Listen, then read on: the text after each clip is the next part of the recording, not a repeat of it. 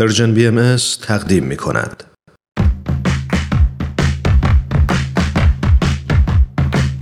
نقطه سرخط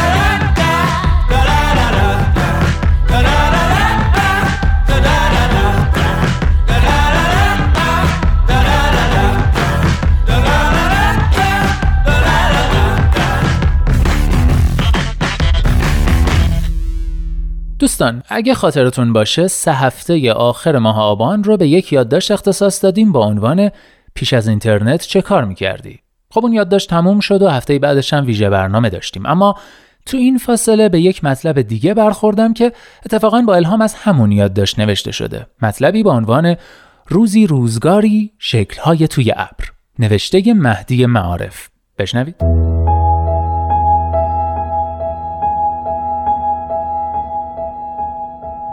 از روزی که این مقاله پیش از اینترنت چه کار می‌کردی را خواندم یک لحظه مغزم نمی‌گذارد راحت برای خودم توی اینترنت ول بچرخم رسما پرسه زدن توی توییتر و فیسبوک و اینستاگرام و یوتیوب و تلگرام را زهرمارم کرده مقاله می گفت ماها آخرین نسلی از بشر هستیم که دنیای قبل از همه گیر شدن اینترنت را دیده ایم.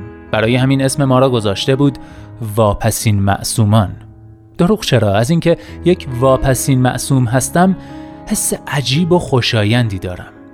اولین برخورد جدی من با پدیده اینترنت مربوط بود به اوایل دبیرستان. یک رفیق صمیمی داشتم به اسم هومن. آن دوران که من و خیلی از اطرافیانم درگیر کویتی پور آهنگران بودیم هومن آهنگهای متالیکا را کلمه به کلمه حفظ بود. پدر هومن بهش گفته بود هر طور شده میفرستدش استرالیا. برای همین خود هومن توی مدرسه قاطی ماها بود و روح و روانش توی استرالیا پرسه می‌زد.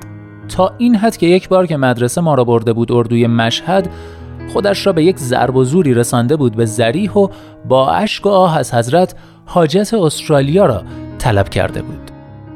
کار هومن که جور شد به هم قول دادیم تا هر روز به هم ایمیل بزنیم و پای اینترنت به زندگی من واشد. خداوکیلی تا مدتهای زیادی هم هر روز با ایمیل سراغ هم را می گرفتیم. دو روز که گذشت من دیگر هیچ حرف جدیدی نداشتم که بزنم. هومن اما هر دفعه داستانهای جدیدش را با آب و تاب تعریف می کرد و اینطوری دروازه های دنیاهای جدید روی من باز شد. حالا که اینها را می نویسم انگار قرنها از رفتن هومن می گذرد. اما دروازه هایی که به روی من باز کرد دیگر بسته نشد که نشد تا حدی که حالا باید کلی به مغزم فشار بیاورم تا دنیای قبل از اینترنت را یادم بیاید مقاله از ساعتهایی می گفت که به ابرها ظلم می زدیم و دنبال شکلهای آشنا می گشتیم. به شکلهای آشنای توی ابر فکر می کنم و چیزهای بیشتری یادم می آید. آتاری و دلشوره داغ شدن آداپتورش فوت کردن توی نوار VHS بالا رفتن از دار و درخت خانه مادر بزرگ. قایم شدن لای مبلها، تشت آب و پنچرگیری دوچرخه، تلاش برای بهبود روش های ساخت بادبادک و یک دنیا خاطره مشترک دیگر که معنایشان را فقط من می‌فهمم و تو می‌فهمی و بقیه واپسین معصومان.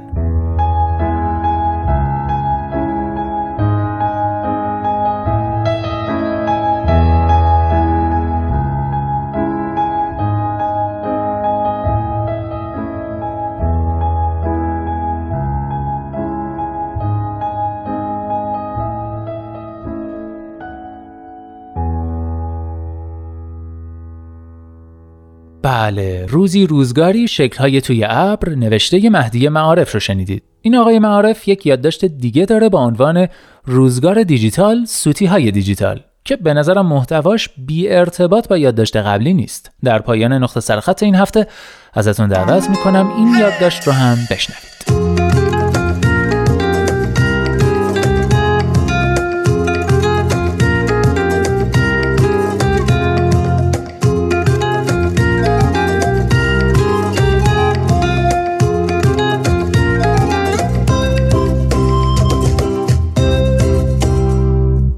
پریروز اصر نشسته بودم توی خانه و برای خودم کتاب میخواندم که یک هم موبایلم ویبره زد و گفت که مسیج آمده عصر کالیفرنیا یعنی نصف شب ایران و آدمها از شلوغی روز پناه بردند به خواب. برای همین توی اینترنت پرنده پر نمی‌زند و موبایل آدم می شود مثل یک کاروانسرای متروک وسط یک صحرای بی آب و علف. گوشی را برداشتم ببینم کدام بنده خدایی مسیرش از کاروانسرای متروک ما رد شده که دیدم یک نفر مسیج فرستاده توی گروه تلگرام دانشگاه سابقم توی شهر ریورساید. توی آن گروه دویست و خورده ای از بچه های ایرانی جمع هستیم اما گروه شلوغی نیست. بگذاریم دیدم که یک بنده خدایی عکس فرستاده از خودش و یک خانم محترم و هر دوتا خیلی عاشقانه طور ایستاده اند جلوی دریا قضیه بد جوری مشکوک بود چرا یک نفر باید همچین عکسی را زرتی بفرستد توی گروه عمومی اما این قسمت ترسناک ماجرا نبود. قسمت ترسناک ماجرا این بود که آن بالای صفحه نوشته شده بود که فلانی is sending file یعنی بقیه عکس هم توی راه بودند. همانجا به عمق فاجعه پی بردم. همان شده بود که حدسش را می زدم. این طفل معصوم احتمالا می‌خواسته 100 گیگ عکس را برای محبوبش بفرستد و آن بغل مغل ها دستش خورده و عکس ها را هم برای حضرت محبوب فرستاده و هم برای 212 نفر از بچه های دانشجوی ایرانی مقیم ریورساید. حالا سال به سال توی این گروه ده نفر آدم هم آنلاین نمی شدند و این دفعه 55 نفر مثل سرباز بالای برجک میخ شده بودند به گوشی موبایل و احتمالا با هر عکس جدیدی که از راه می رسید سرشان را مثل پاندول ساعت تکان می‌دادند.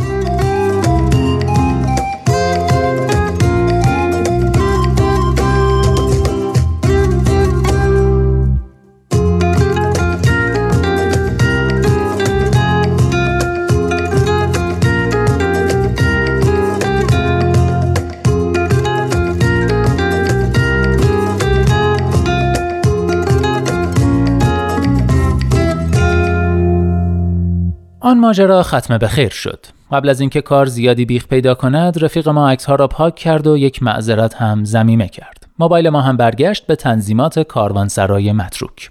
اما من حسابی رفتم توی فکر که دنیای دیجیتال با خودش سوتی های دیجیتال هم آورده که می توانند خیلی جدی دودمان آدم را به باد بدهند.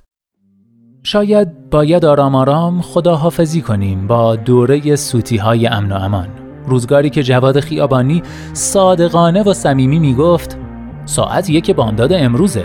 نه امروز نیست. دیگه رفتیم تو فردا. پس الان فرداست. دیگه نمی‌تونیم بگیم امروز. الان یک بامداد فرداست. از اون روز که در بند تو هم آزادم پادشاهم که به دست تو اسیر افتادم. ولی افسوس که اون راه دلت باز نیست. توی اون بانک دلت هیچ پس انداز نیست. هی هات هی هات هی هات هی هات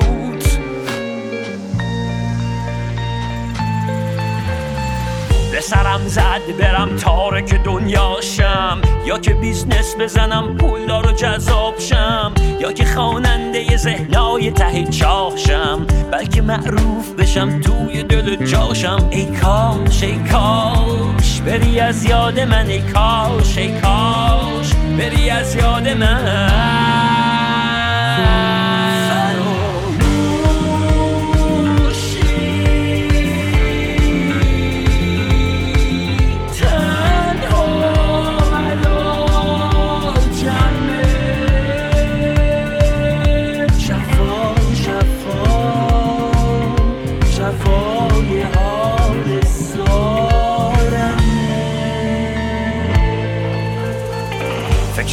بلبل همه آن است که گل شد یارش. گل در اندیشه که چونش بکند در کارش. دل رو بایی که فقط کشتن اشاق نیست. چه بلبل ما به میل استاد نیست. هی هات هی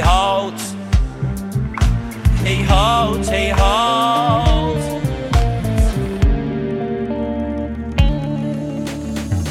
من که مطرب نبودم سوز دلی داشتم. بیرقی کج در این عرصه برافراشتم. با دو خطی که بگم چقدر دوست داشتم.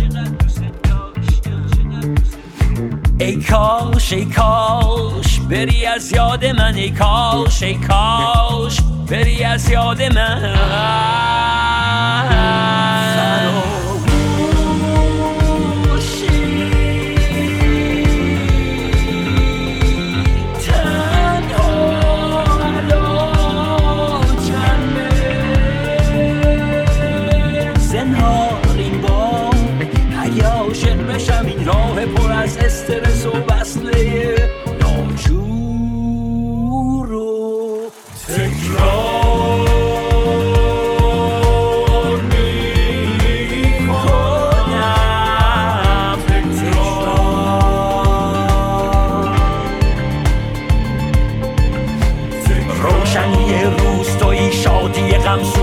دوست توی ابر شکر بار بیا. ای دل آوار بیا وی شکر پاره بیا. بر ره در بسته بود از ره دیوار بیا. دار و ندار من توی جان جهان من توی. سود و زیان من توی ارزش افزوده بیا. سودک مخدور بیا فرصت و محدود بیا. سخت نگیر زندگی رو هرچی تنت بود.